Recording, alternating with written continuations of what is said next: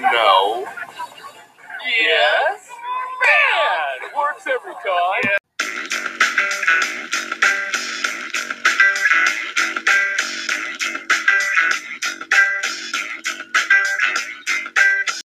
Hey guys, welcome back to another episode of the Super Duper Flex Bros. Today is Saturday, April 9th. Uh, with me is our, my co host Tom. And Tom, I think this might be our last show before the NFL draft. So I'm pretty excited to uh, obviously see where a lot of these rookies end up. Uh, I, I think we're going to see a lot of these rankings adjust, uh, rightfully so, because even though we all say landing spots shouldn't determine where you take dynasty players, we, we all get excited when we see those players go to our favorite teams. So, um, you, and I have been talking about a handful of things the last couple of weeks, trying to get our schedule together. So I'm glad we finally connected. So, how are you doing? I'm doing great. Like you said, this is one of our uh, last episodes before the draft. It's really one of our, our first and last episodes be, before the draft. We've kind of been taking a, a break from Dynasty during this uh, this postseason, but I, I agree with what you're saying about this draft class. It, it's a very boring and, and weak take, but as far as um, players moving up and down the board, I think it's definitely going to be uh, draft capital and, and and where they go. I think last year um, I we saw teams like the Jets and the Bengals and trying to remember who else had an early pick and, and the Falcons possibly taking uh, Ja'Marr Chase and and nobody really cared where Ja'Marr Chase went. That they, we we all kind of agreed in the dynasty community that Chase was the wide receiver one, Pitts was the the RB or yeah, Pitts was the the tight end one, and Najee Harris w- was the RB one. It didn't really matter where they go. Um, as far as this draft class goes, I think Malik Willis and Breece Hall are, are the consensus 101 and, and 102, with with uh, Hall being favored at, at the 101, and and every, everybody else after that. Um, it, it's really just uh, about the uh, the team fit and where where they go on the draft right now. Yeah, and, and I think this time last season we saw a lot of people making their moves to trade up or to trade down based on where they thought these players were going to be drafted in these rookie drafts. So if you wanted one of those running backs, you had to trade up for a top four or five pick. Um, and then if you're good on those wide receivers, if you're good with taking Waddle or Elijah Moore at the end of the first, then you then you trade back a little bit. Uh, but this year we have no idea. We were just talking about how we saw now Christian Watson is basically being taken at the end of the first in super flex leagues, which is insane. Uh, but you've got a, a, wide variety. So people were pounding the table that David Bell is going to be the wide receiver one. Um, obviously, Jameson Williams is out there, and then Treylon Burks. So it's just it's just it it's pretty messy, but it makes it really exciting. And last season, we talked about how this class was going to be very unique because this is one of the classes that was extremely impacted by by COVID. Obviously, the 2020 season being cut short, but then 2021, that's when they kind of have to rev things up again and then everybody's getting used to the new normal. So i think there's going to be a lot of hidden players with some lower stats um, or they're pushed down depth charts or for whatever reason they might have gone back to school but then they they sat behind a younger player because they, the team wanted to see. So th- there's so many variables. So i think we're going to see we always see a few players hit from the late second and then mid third uh, I think this season we might see the, the highest volume of those types of players. So I'm currently trying to get my hands on just a couple of more seconds and a couple more thirds because I think if you just hammer these wide receivers and running backs, it, at least a couple of them, even in the early third, they're probably going to be a foundational piece too. Um, a couple of these NFL teams that are kind of starting from scratch, but um, we've got a few things we want to touch on. But I think when uh, we saw Christian Kirk getting that deal, he, a lot of people knew he was going to get a new contract. They didn't know it was going to be a mega contract, but something that everybody was saying is he he quietly had a thousand yard season, which it wasn't completely true. He actually had 982 yards, but we'll, we'll round it up to a thousand. So one thing I wanted to look at is what does a 1,000 yard season really mean? So last season in 2021, we saw 23 receivers. We'll say 24 if we round up Christian Kirk's 982 yards. So last season, 2021, we saw 24 different wide receivers have over a thousand yards, and then we saw an additional 14 wide receivers with 800 plus yards. So we're talking about almost 40 wide receivers that you could say are somewhat fantasy relevant. So, Tom, do, do any of those numbers surprise you as far as how many had over a thousand or or how many are actually pretty fantasy relevant? Uh, with it being a, a, pass happy league these days, I, I, guess it's it's fair to assume that there would be at least one thousand yard receiver on each team, and then of course the the teams like the Chiefs um, and uh, the uh, and, and the Chargers that are explosive teams, you'd expect there to be uh, multiple wide receivers with with close to a thousand yards. So I, th- I think forty sounds about right.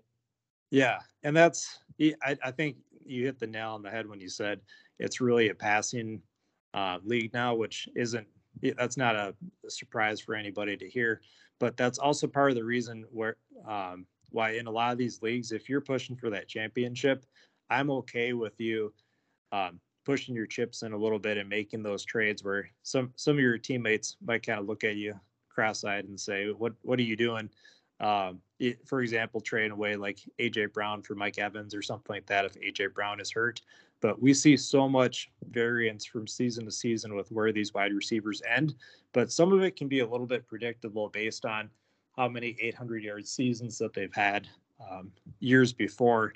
So I, I didn't really want to spend too much time on the players that have hit over a thousand yards, but um, the list that really in, in um, I was really interested in was that list of the 800 plus wide receivers. So, like I said, there's four, 14 of them.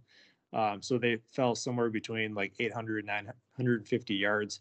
Um, and from that list of those 800 yard uh, receivers, there's only three that did that with less than 90 targets. So those three, we have Brandon Aiyuk, uh, Van Jefferson, and Kendrick Bourne.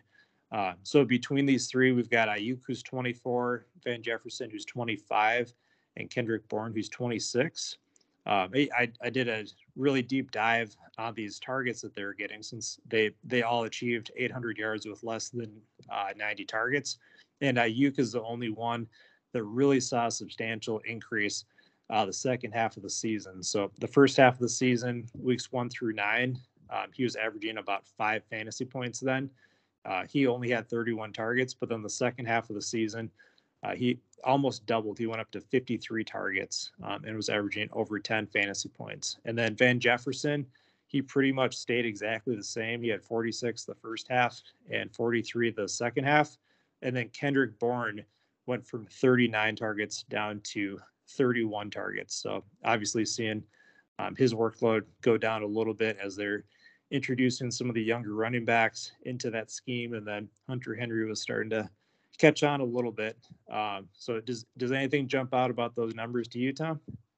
Uh, well, looking at this list of the the the players that uh, that you had mentioned previously that uh, had over 800 plus yards, um, I see Jakobi Meyers and uh, Kendrick Bourne on there. I think it's it's worth noting right now that there's a lot of talk of of Mac Jones not being a, a, a sustainable uh, quarter or a, a high end quarterback prospect for for dynasty right now, and and, and some people are are selling short. But I think with with uh, Mac Jones kind of getting thrust into that that week one start when Cam got released during uh, preseason or or just after preseason, whenever that was, seeing him come in as a rookie and support two wide receivers with over 800 yards is uh, pretty pretty impressive, especially with them being that that run first offense. So I think it just goes to to show that um, that Mac Jones has has the upside to to be a top 12 quarterback in, in dynasty even though he'll never have that rushing upside. Yeah that's a good point because also in this list we see tyler boyd with 828 yards and then uh, obviously Tee Higgins and chase both ended with over a thousand. So you talk about sustainable uh, high-end qb production. I, I think this this uh, list kind of just cements joe burrow as one of those elite quarterbacks. The fact that he can almost have three uh, wide receivers with over a thousand yards. I'm not sure how often that's happened, but um, that's that's a pretty cool note. Um, so I think from this list is not too much of a surprise. Aiyuk um, between those three players, so Aiyuk, Van Jefferson, and Kendrick Bourne, he's the youngest. He saw more targets um, the second half of the season and was more productive with those targets. And we're seeing a little bit of the drama with Deebo Samuel. I I, I don't know. I I think that uh, coaching staff, they're pretty comfortable with letting players walk and, and not paying a lot of their superstars besides like the quarterbacks, tight ends, and those types of skill positions. But as far as far as the wide receivers and the the running backs, I I can't think of anybody recently that's gotten paid out there. So I, I don't think it's too bold to say Aiyuk carries uh, the most upside from these players, but I think he might even carry even more upside um, than than what we're valuing valuing him at right now. Um, so just kind of some thoughts on some wide receivers that aren't getting too much attention right now.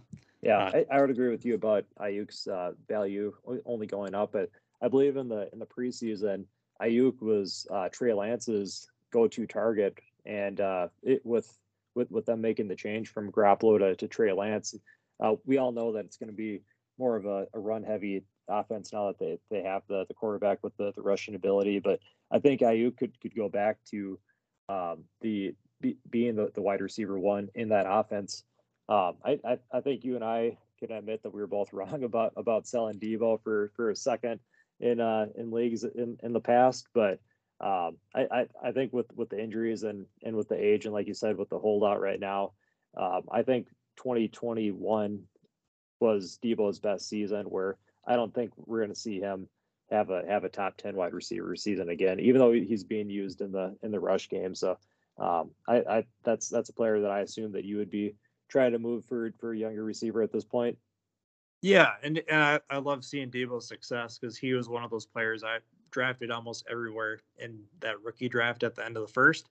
But then it, going into his first season and his second season, I was trading him away because we were seeing him get hurt, just like what he was did in college. He just plays so big. So this was his first healthy season. But even in that playoff game against the Cowboys, you saw him limping off the field. So it, you don't want to say a player's injury prone, but I think we've got about four or five years of, of Deebo getting hurt. It's because of the way that he plays. So I, I, I couldn't completely answer that question, Tom, because I don't have Deebo anywhere anymore.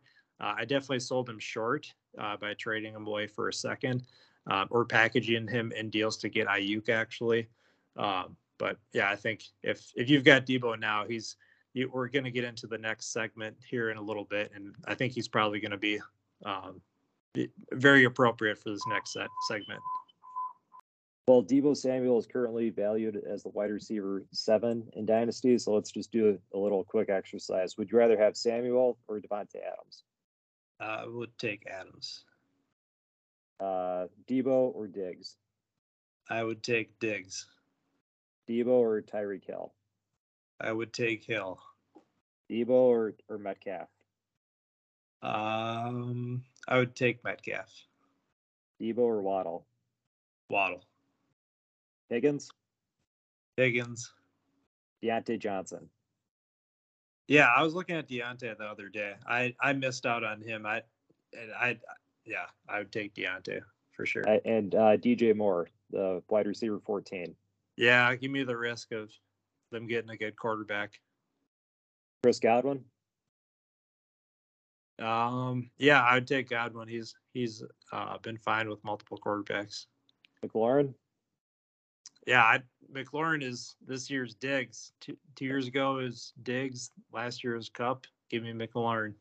And, and I, I know you're a big Elijah Moore fan. He's currently valued as the wide receiver 17. Will you Oh, yeah, take?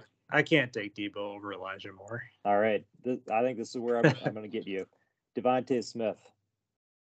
Ah, I yeah, that's pretty close to me. But I was I was telling you earlier, because uh, nobody wants to trade for Brandin Cooks, my myself included. But if you could go back in time and get Cooks in the fifth, sixth, seventh round of a startup, um, and then just sit on that production for half a decade, I, I think a lot of us would do that. And I think DeVonta Smith might be the next Cooks. So so give me Smith over Deebo. All right. We got Mike Evans at wide receiver 19. Um, I'll, I would go Deebo there. Okay. All right. Well, so ju- just uh, going going through this exercise of if you have the same uh, thoughts on Deebo as, as Sam and myself, you could trade the wide receiver seven, Deebo, and go all the way down to wide receiver 18 or 19. So you can try to try to sell high and get something added to uh, to, to a different wide receiver one and uh, and tra- trade Deebo away. But I think most people that have Deebo on their team right now, they um, they don't want to miss out on on possibly having that that high of a, a ceiling again next season. But um, if you if you like gam- gambling and taking chances on players like the two of us do, go go out and trade Deebo away. Yeah. Well, that's I think that's um, a good, I guess, segue into this this next uh, thing that I wanted to talk about. So this segment we're gonna call it the permission to die segment, and the thought behind it is just there's a lot of players that they're gonna give you a lot of production for at least the next two, three, four seasons, but you know you're not gonna get that that value um, trading them away. So these are players that you should probably just just give them permission to die in your roster because you know people are going to lowball you um, for them, but they've proven it in the past. And I think I, I I know people have Deebo as wide receiver seven or in their top ten, but I don't think people are valuing him like that. But clearly, if he stays healthy, if he stays in that offensive system, he, he's he's shown he can do it. So I understand. But if I did have Deebo, I'd probably give him permission to die on my roster, uh, just knowing that you're not going to get one of those high end guys. I don't think anybody's going to give Davante Adams or uh, Tee Higgins for Deebo. He, may, maybe it's happening out there, but I haven't seen that. Uh, but the players I wanted to highlight that I'm going to allow to die on my roster. So first we've got Mike Williams with the Chargers. So he just got that three year extension with uh, with with the Chargers, and so he's going to be one of the main focal points of that offense uh, for for the foreseeable future. And he's had a lot of success with Justin Herbert already. So what I really liked about his production this last season is he was basically at 1150 yards and he had nine touchdowns, which nine wasn't even his career highs. He had that 10 touchdown season back in 2018. Uh, but he only had three games with less than five points in half point scoring. So that's the same as Terry McLaurin and Tyler Lockett. And then, of course, we're not putting Mike Williams in the same class as Tee Higgins or Ja'Marr Chase, but they also each had two games where they had less than five points. So Mike Williams actually finished um, with with a, a comparable uh, floor, if you want to call it that. So, Tom, I've got Mike Williams in a couple of leagues, and I was trying to use him as a piece to move up at uh, last off season. I think I was trying to package him with like I don't know the 205 to get into the first round, the the 112 or the 111, and nobody was having it, so nobody wanted this guy. And I, I think I'd get probably similar responses this season. What what are your thoughts on Mike Williams? Yeah, Mike Williams, he's he's just that uh, that solid wide receiver too for for your your your team in dynasty. If if he was your wide receiver one, I think you'd be a little bit nervous, but um, he he does have that that big playability and and like you said, um, ten touchdowns in, in 2018. He was dealing with injuries his rookie year in 2017, so the 10 touchdowns was great. And then the following season, he only had two touchdowns in 2019, but that was his first thousand yard season. Um, he regressed a little bit in 2020, and then last year we saw him put it all all together where he had over 1,100 yards and uh, nine touchdowns. So after getting the that big contract and being attached to, to Justin Herbert, he, he like you said, he you're you're you're better off just holding on to him because he finished the season as the wide receiver 12 in PPR, but uh, no, nobody's going to be paying like a top three or top six pick in dynasty for him. Um, do, do, you actually remember the trade that you and I did involving Mike Williams? Three, yeah, I, two years uh, ago. I do. It was um, Parris Campbell, right? Yep. You you uh, traded me Parris Campbell in a fourth round for Mike Williams. So. And and I, uh, I, I, I, did I definitely I did that, that very one. I did that very hesitantly. Yeah. I have to add that in there. So yeah, every every now and then you get lucky. You gotta call your shots with those players. But yeah, I, I even had um a so this last season I was defending the championship in a league and I had Diggs and Kupp, and then um, I had to play a third wide receiver. I think I was going between Van Jefferson and somebody else that had really limited upside. Uh, and I had somebody offer me Mike Williams for my first, and I was going into the playoffs, so it was going to be a late first, and e- even that I rejected it. And so I, I I know myself, I'm I'm not giving a, a mid to late first for Mike Williams. So um, it that's a, it was a totally fair offer, but it's just something I wasn't interested in. So I think if if you fell into Mike Williams by trading away Parris Campbell like I did, then just let let him die on your roster and enjoy that production. So the next player we don't have to spend too much time on. Uh, obviously, I, am going to leave Tyler Lockett out of this one because he's going to have permission to die on every single one of my rosters. Uh, but Kareem Hunt, also, you and I have talked about him a lot. But I just wanted to put into perspective how good he's actually been just when he's been on the field. So, Kareem Hunt, the last two seasons, so the last 20 games when he's played at least 40% of the snaps. So not not even asking for uh, too much time on the field because he he does split the backfield with Chubb. He, those last 20 games, he's scored 17, 27, 16, 25, 11, 5, 14, 28, 9, 6, 9, 16, 9, 19, 8, 18, 19, 14, 24, and 11 points. Uh, that comes to an average of, of, over 11, 15 points per game. That would have been better than Zeke, uh, who was RB6 this last season at just under 15 points per game. And then that's better than Kamara, um, who's number eight on the season. So even if you want to say, I just I just uh, cherry picked those stats, uh, even in 2021 when Hill only played eight games, uh, and three of them he played less than 40%, he still averaged 12 and a half points per game, which is the same as David Montgomery's uh, points per game this last season and Elijah Moore or uh, Elijah Mitchell. I, th- I, think you have that that laid out pretty nicely. Kareem Hunt's a, a uh, RB two with with RB one up weekly um, RB one upside that I, I, think I think the the owners of Kareem Hunt know what they have and. Um, I, I, know in, in, the leagues that I own Kareem Hunt, there's always uh, people kind of sniffing around, willing to offer like a second and a wide receiver too to try to uh, peel him off off my roster. But but he, he's a guy that even though he's never going to get 90% of the carries with with a healthy Nick Chubb there, um, he's he's he's he's somebody I'm very comfortable uh, putting in my lineup. And I know you and I don't want to spend these these shows um, spending the whole time talking about exactly what we think this player is worth, but uh, with, with all the, the, the rookie hype that's starting to happen after everyone was saying this is a weak class, uh, what pick do you think it would take to get Kareem Hunt from somebody um, it, it's definitely going to be more than a second round, but I don't think you have to give up a top three pick. No, so last season actually, it, like you know, I was super high in uh, Jaylen Waddle, so I was sitting at the 109, and I could have taken Waddle there, but I was feeling pretty good about my wide receiver core.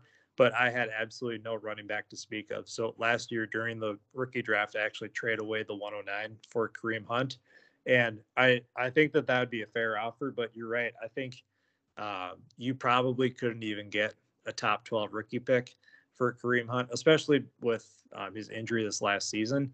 But if if uh, I don't know if you're trying to trade for Hunt, I think you could do an early second and maybe a future second, something something like that. Um, but yeah, that's again that's that's why he has permission to die on the rosters that I have him because I'm not trading him for anything less than a first, and I don't think anybody's given up a first for him. Yeah, and when you look at his his rushing attempts over the past three seasons, um, obviously he was coming back from that suspension in 2019, so he only had 43 carries.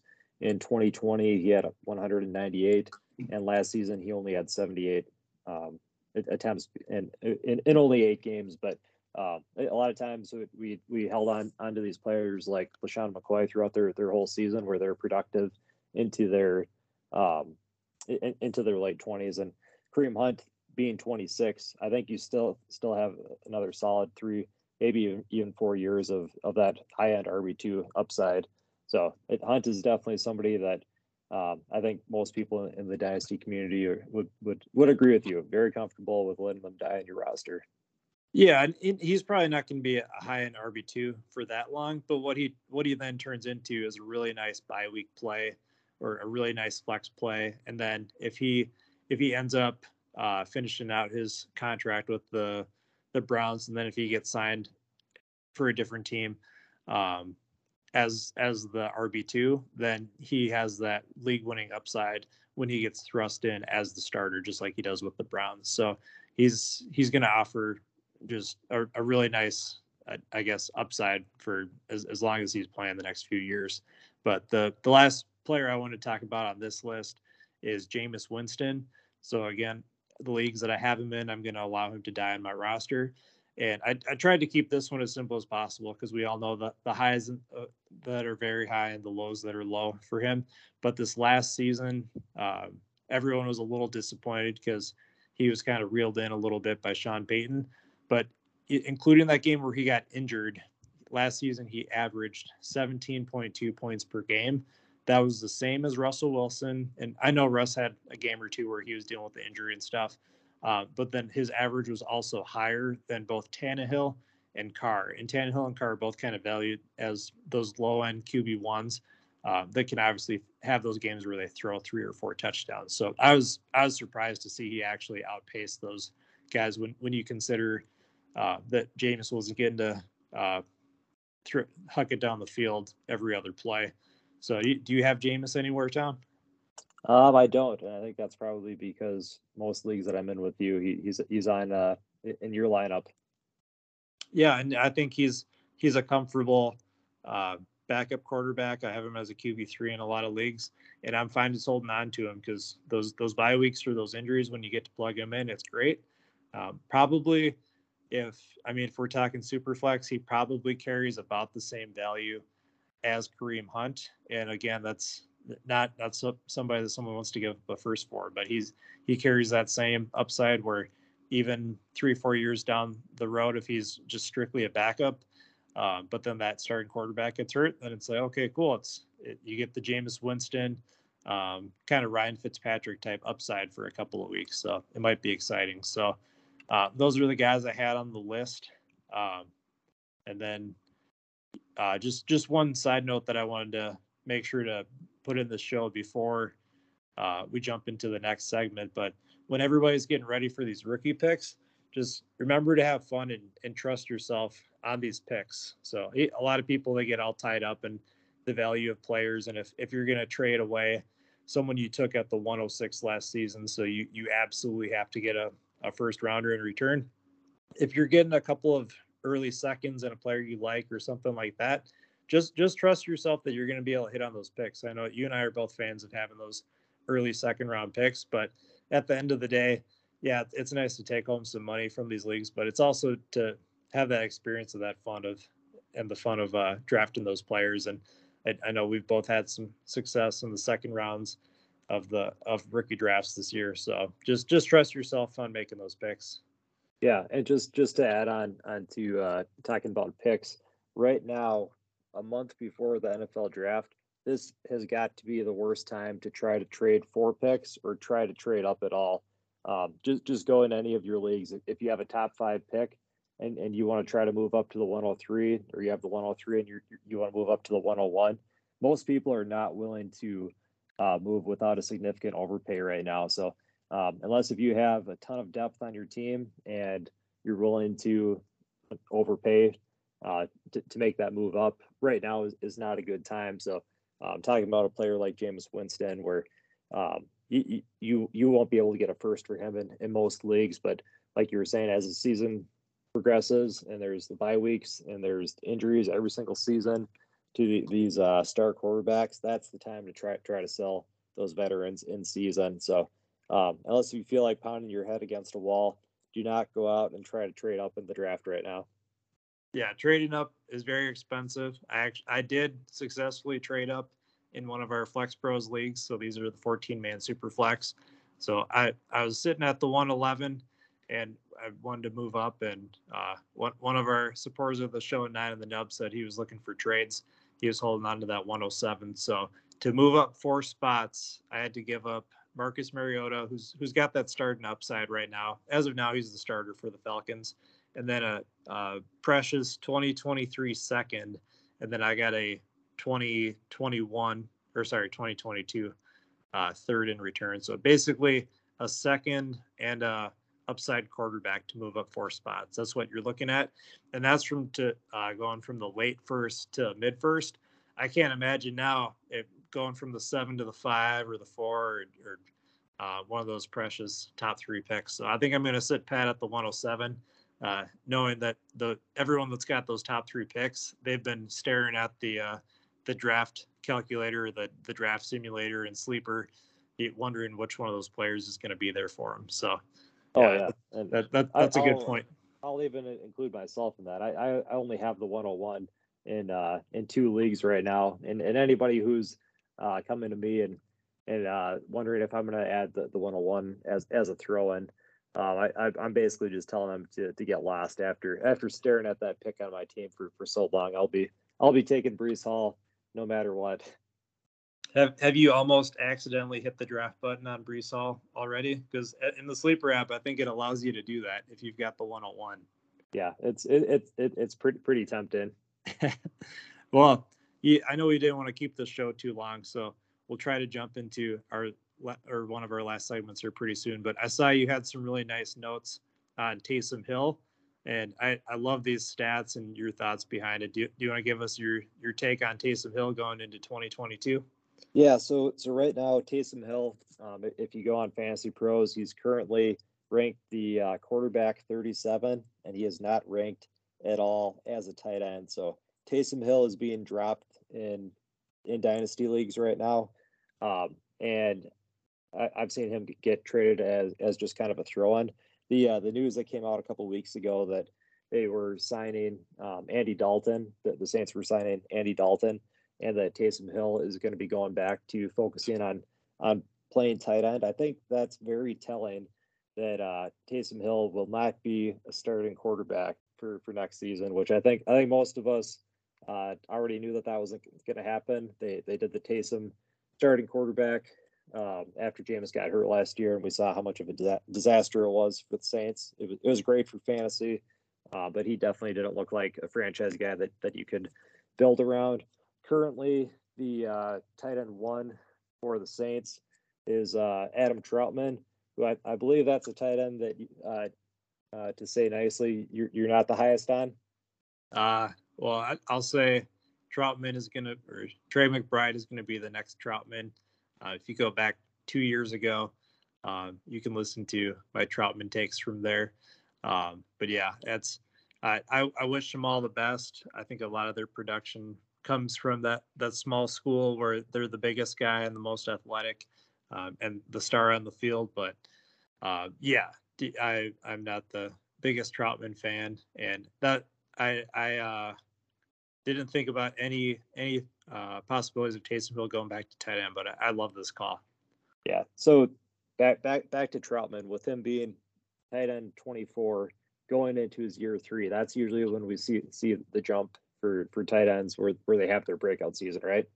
Uh, 3.2. Yep. Yep. Do, do, do you see any any scenario that that Trautman finishes next season as a top 15 tight end? I, I don't. And and last season when all their wide receivers were injured, that would have been the opportunity for Trautman to uh, at least be game scripted as the guy that they want to get open. And the, I mean, Sean Payton's one of the most creative offensive minds where that could have happened. And, and the fact that um, they they were trying to get Harris the ball and all these other playmakers, and Trautman was never looked at as a playmaker. I I don't I don't see a different coach coming in and, and not squeezing out the most juice out of him as as they could. Yeah, so I, I guess, uh, needless to say, you and I are both uh, completely out, out on Trautman.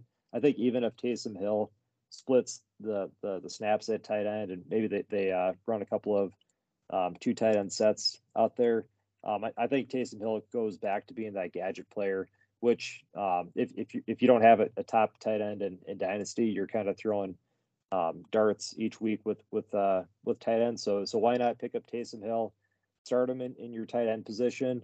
Um, in 2020, the, from weeks eight to week 17, when he was not the starting quarterback, so when he was still kind of that hybrid wide receiver, tight end, running back um, position, he had five plus carries in seven out of those eight weeks.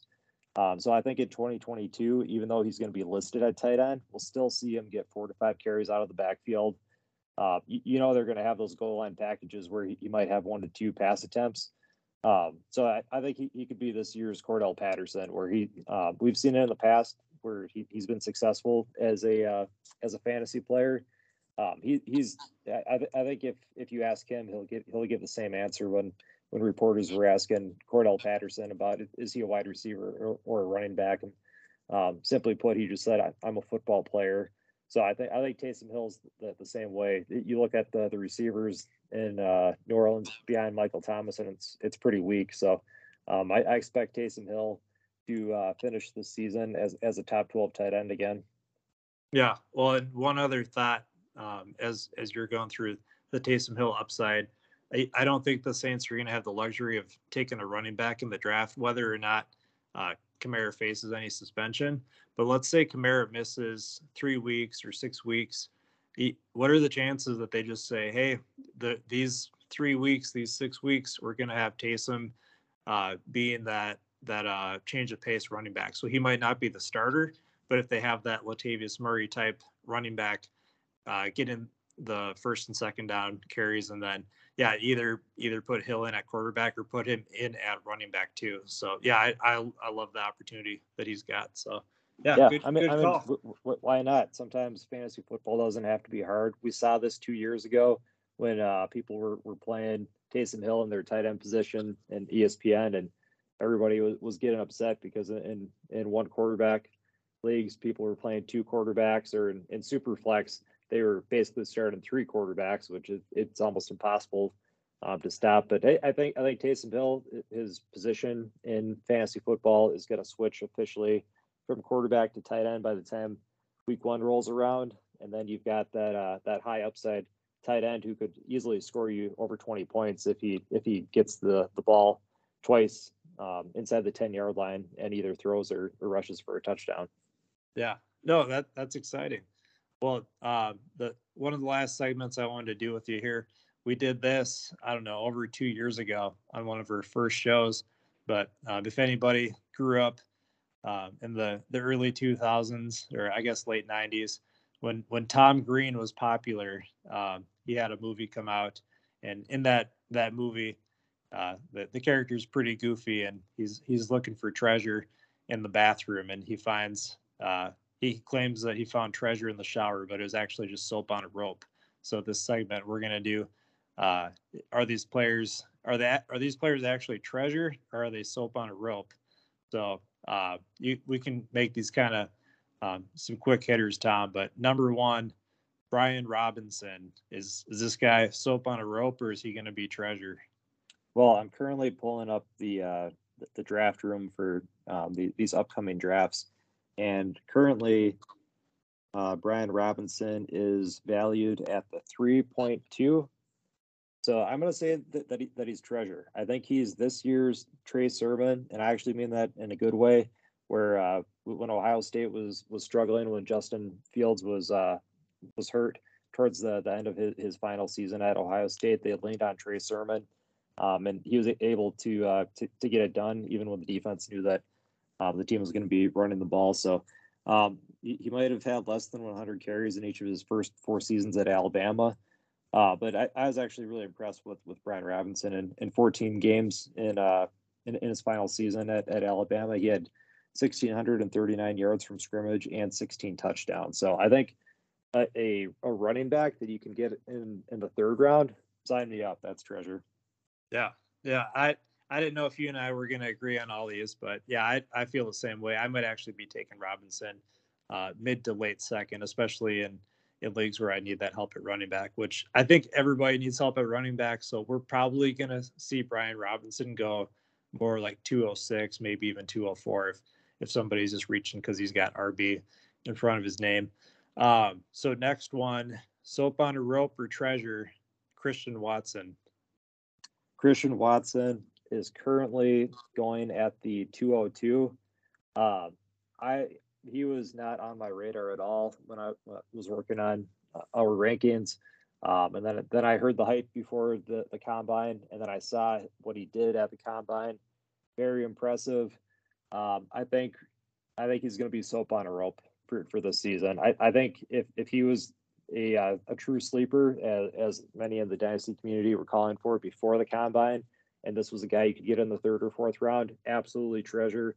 But if you're spending an early second and taking him over guys like Pickens, uh, Dotson, uh, Trey McBride, I, I, know you and I see differently on McBride, but even David Bell or, or Skyy Moore, I, I, I like Skyy Moore uh, more than, uh, than, than Christian Watson. So I would I'm I'm gonna say soap on a rope.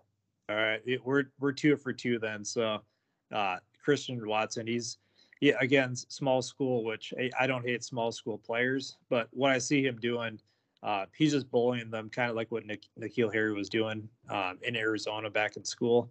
Um, and he, I, I didn't think that that was super impressive for separation. And then um, those those go up and get it balls. It, it reminds me of Jalen Reagor, and I, I took Rager over Jefferson in a league or two. So I, am scarred. So I'm with you there. Christian Watson's soap on a rope, uh, especially with him getting pumped up to the late first, early second. That that's yeah. just too much.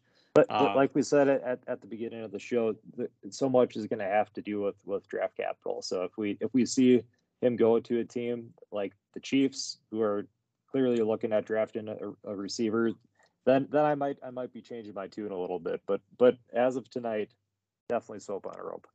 Well, and since you mentioned the uh, the Chiefs, um, I did want to make one point. Um, I had it here in my notes. there wasn't too much behind it, um, but I think I just wanted to make the the point that um, at wide receiver, I know a lot of people were excited about MVS because they thought he was going to get some of those Tyreek Hill targets, which I think he'll get a couple. Uh, but don't forget that they've lost both Demarcus Robinson and um, Byron Pringle. So I think MVS, you can plug him in for those games, and that's going to be I don't know three to five fantasy games this season uh, where you're going to wish that you had played him, and you're not you're not going to play him on the right uh, week. So that that's just a, a, little side note about MVS. If if you're trading for MVS, we, we can put him in the uh, soap on a rope category as well. uh, but number three, uh, John Metchie. Oh, definitely treasure. This yeah. this is a guy who's going to be uh, working as the as most teams wide receiver three or, or out of the slot.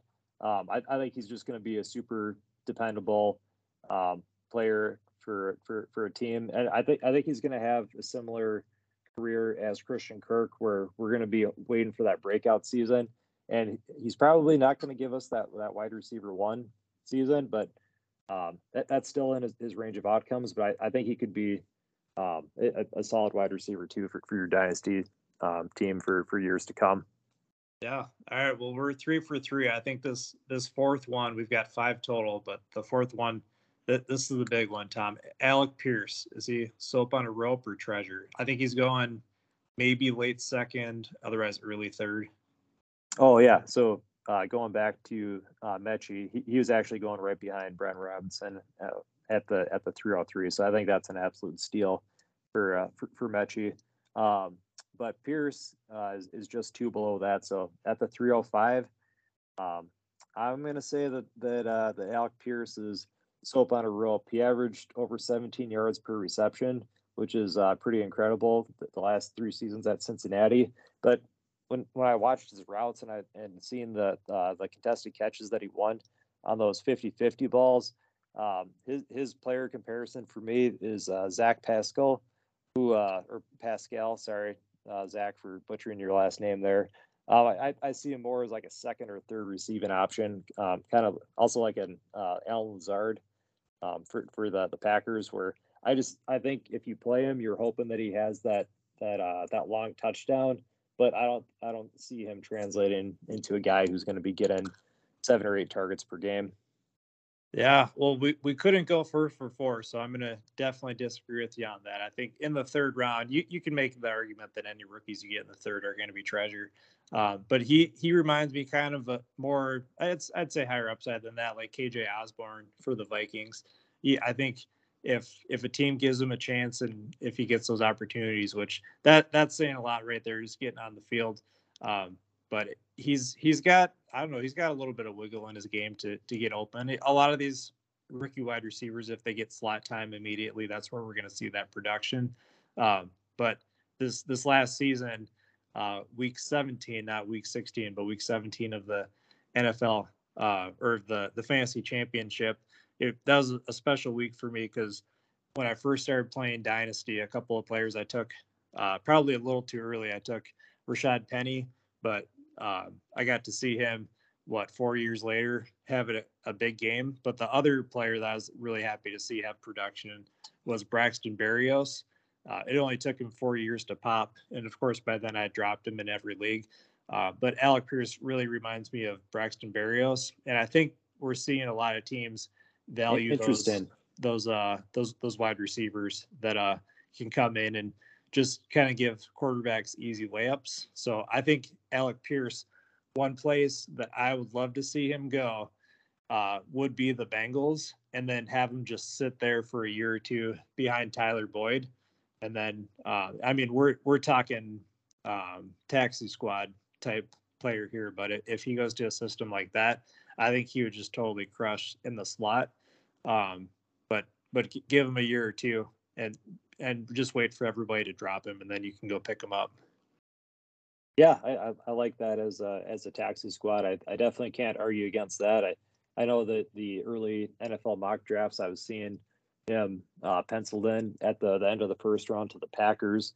Um, and then after we've seen guys like uh, Christian Watson and uh, Jahan Dotson uh, have have a good uh, good combine, um, we've kind of seen him uh, get pushed down the boards a little bit more. But I mean, this this could be the, the next Amon-Ra St. Brown if he if he ends up getting drafted in the, the third or fourth round of the that NFL draft. Um, he he could actually be a legit sleeper. All right. Well, the, the last guy, I don't know anything about this guy, so I'm assuming you put him on here because he's not soap on a rope. Um, so just tell us why Hassan Haskins is treasure. So Hassan Haskins is going to be the running back that I take in the fourth round of every dynasty rookie draft. He uh, had, had a great final season for, for Michigan this past year, where he broke out for 1,458 yards from scrimmage and 20 touchdowns. Um, Haskins was dealing with a, a, lower body injury when he went to the the, uh, the, the combine this year, so he did not compete in in the 40 time. Um, I feel like if there is a rookie from this class that is uh, the, the, spirit animal of the super duper flex bros. It'd be Hassan Haskins because he went there. He didn't do anything lower body, but he said, "Screw it, put me on the bench." he took his he took his pre workout and he, he repped out the most reps of of 27 reps. Um, so he's coming into the league at 6'1", 220. Um, there's no official uh, uh, speed for uh, any any of his uh, his runs because he, he didn't do any. But um, in, in one of his biggest games this past season against Ohio State, he racked up 28 carries for 169 yards and five touchdowns. Um, 16 of those rushing attempts turned into first downs or touchdowns. Um, I'm, I'm calling for Haskins to be the, this year's Rhamondre Stevenson. Uh, the Ohio State is known for for having a good defense, um, especially against Michigan, where they knew that the, the, run was coming and they just could not stop him. So um, Haskins did not do anything, like I said, at the, at the combine to warrant a uh, day one or probably even a day two, two pick in the NFL. But I expect him to get taken in the fifth or sixth round. And if we could see him go to a team like the Chargers that's looking for somebody's uh, thunder to pair up with, uh, with, with some lightning, um, I, I, love Haskins to to be a, a breakout running back and make it in, into like the top 35 of, uh, of dynasty running backs by the end of next season. I'm uh I'm looking on sleeper right now just for context so we can see where he's at. Not necessarily in uh it, as far as like draft if he's like 40th or 50th because you get to the point where you hit the middle of the third round and then everyone's just hammering running back because they don't know anything about these wide receivers or tight ends. So it looks like he's kind of like RB 20ish when it comes to the the rookies. So yeah, I think you're right. I think he'll be there in the fourth. Um, but it, I have one important follow up question. So you said he was taking the pre workout. Uh, I guess it's a two parter. One, do you know what pre workout he was taking? And two, did he take two scoops or just one? Uh, it was it was definitely a uh, a two scoop day. So uh, I I couldn't tell from the from the footage exactly what it was, but he he was definitely maxing out. So it was it was two scoops. Yeah, well, I I appreciate that. We got to send him a SDFB hoodie or something. Well, I'm, I'm glad we didn't see eye to eye on on all these uh, soap on the rope first treasure picks. Um, but I will say, uh, you've sold me on Haskins. So I, I, think next time when we when we do this soap on a rope, we have to exclude all third and fourth rounders because I think at that point uh, you're not risking too much. So next time we do this segment, we'll just keep it at the the first and second round because you can pretty much sell sell me on any third round pick and I'll I'll throw that third round dart. Uh, did you have anything else you wanted to to go over before we get out of here?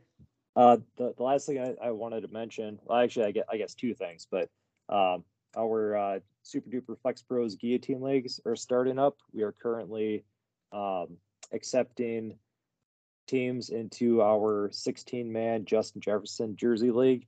Um, there's two out of the 16 spots still remaining. So by the time this airs, there might actually not be any any spots available. Um, it's twenty dollars to play. The winner gets a Justin Jefferson jersey signed and a custom championship uh, SDFB guillotine ring, uh, courtesy of Trophy Smack. Um, and then next month we'll be doing a um, Jonathan Taylor signed helmet league.